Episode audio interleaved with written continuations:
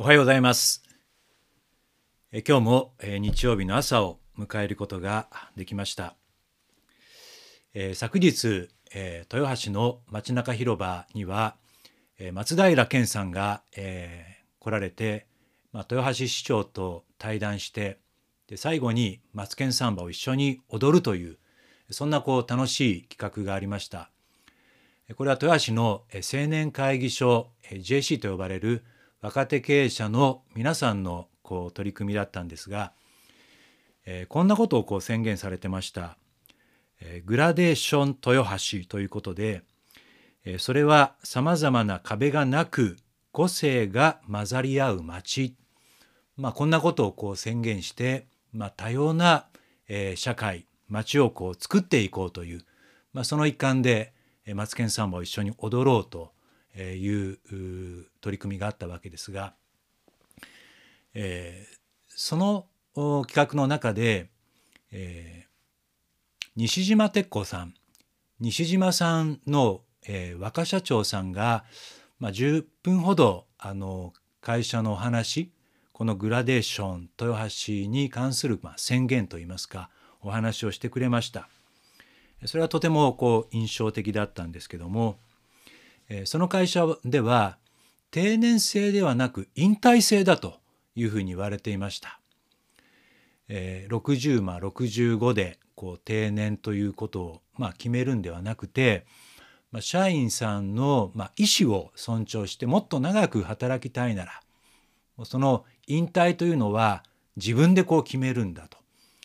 ですから定年制がないといいますかね、生涯現役で働ける、そんな会社を作られています。ですから社員のある方がお亡くなりになった時に、ご自分の意思で作業着をまとって、棺に収まって亡くなっていったっていう、そんな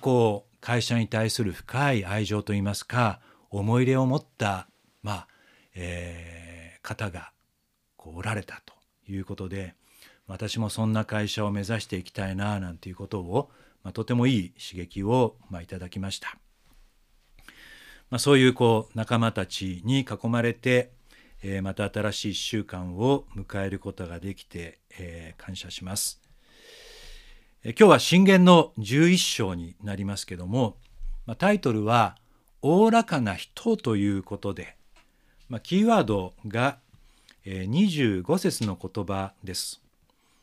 おおらかな人は豊かにされ、他人を潤す人は自分も潤される。おおらかな人は豊かにされ。ここから今日のタイトルを取ってみました。この言葉、あまり使われないかもしれませんが、おおらか。けどこうありたいなと思う、今の時代に必要とされている言葉ではないかなと思います。手元にあった、国語辞書には、こういうふうにおおらかということを表現していました。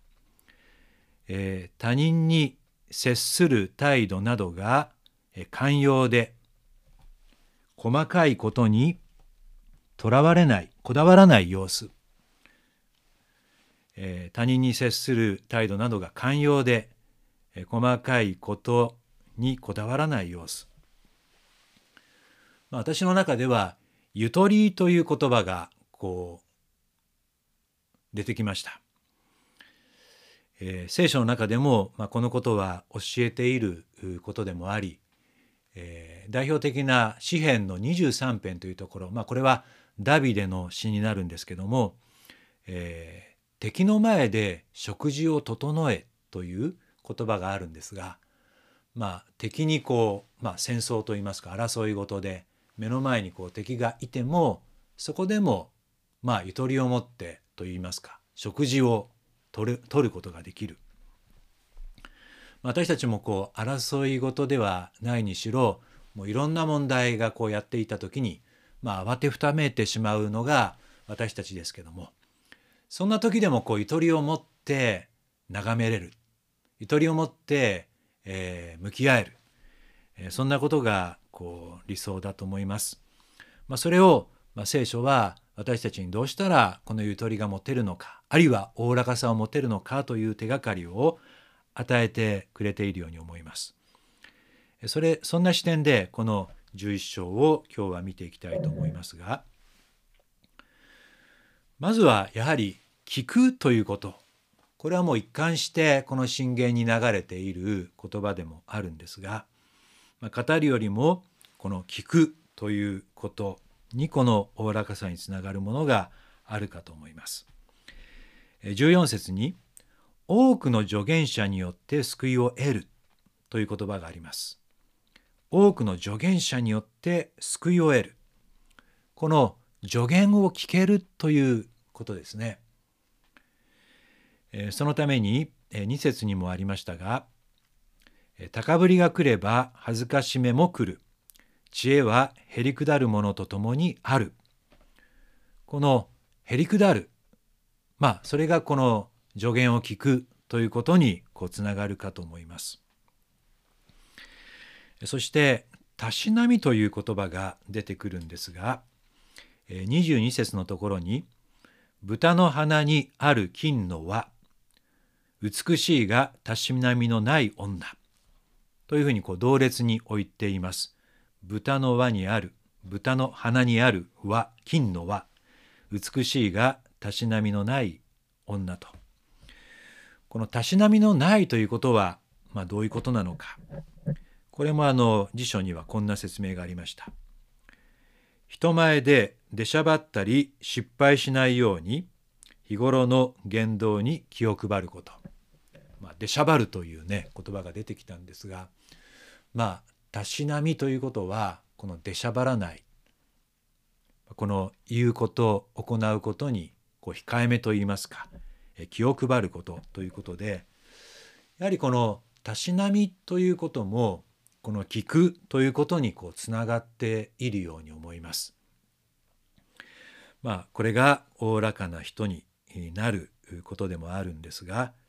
また別の視点見ていきたいと思います。今度は聞くではなく何を語るかという視点で見ていきたいんですが、12節13節に隣人を蔑む者は良識がない、人を中傷して、回る者は秘密を漏らす、ここで、蔑むまた中傷するというこういった言葉を使ってしまうと私たちこのゆとりを失ってしまうのではないかなと思います。逆にこの人のいいところに目を留める、悪いところいいところはあるかと思いますが、その悪いところに目を留めると、先ほどの、中傷するですとか、蔑むということにつながってしまうと思いますので、いいところに目を留め、ですからそれは褒めるだとか励ますだとかいうことだとも言えます。先ほどご紹介させていただいた西島鉄工の若社長も、いいところに目を留めるんだということで、身体障害者の方も率先して、雇用されていると言われていましたが、その新障者の方のいいところに目を留めていく、そこに鍵があるんだとも言われていました。同じようにそれは私たちにゆとりを生むというか、おおらかさに至るということで、それが会社全体を、組織全体をゆとりを持って俯瞰することにも、つながっていくんではないのかな、見えないものが見えてくるとも言えるかと思います。ですのでどんな言葉を使うのか、人を責めること、悪いところを見る、そういったものに気をつけていくように、かえって人のいいところに目を留めていくと、そこにゆとりが生まれてくると言えます。で最後に、人を潤すという、人に与えるという、視点で見ていきたいと思います。24節に気前よく施し、なお富む人があり、正当な支払いをしんでかえって乏しくなるものがある。おおらかな人は豊かにされ、他人を潤す人は自分も潤される。このおおらかな人になるということは、ここに他人を潤す、そのことをこう教えてくれているように思います。で、この、周りにいる人をこう潤す、自分を潤すんではなくて、周りにいる人たちを潤していくというのは、何か自分が持っていないとこの潤すことができないといいますか、与えることができないともこう言えます。で、この自分が持っているものっていうのはこのわずかなものでもいいんだということが、この11章全体の中でもこう教えてくれているように思います。自分の富により頼む者は倒れという言葉がありましたけども、これは28節の言葉です。ですから富はわずかであっても、今日それを精一杯捧げると言ったらいいですかね。新約聖書、イエス様も貧しいやもめが献金箱に献金をレプタ銅貨、最小の銅貨と言われていますが、それを2枚捧げた時に、お金持ちがたくさん献金捧げている状況もありましたが、この貧しいやもめが一番多くを捧げたんだというふうにこう言われていました。ここで描かれているように、私たちも持っているものをこう全力で捧げていく、精一杯こう捧げていく、そのところにこうゆとり、あるいはおおらかさにつながるものがあるんだということをこう教えてくれているように思います。そしてやはり私たちがイエス様にこう目を留めていく、その方がやはりこうおおらかと言いますか、気前がいいと言いますか、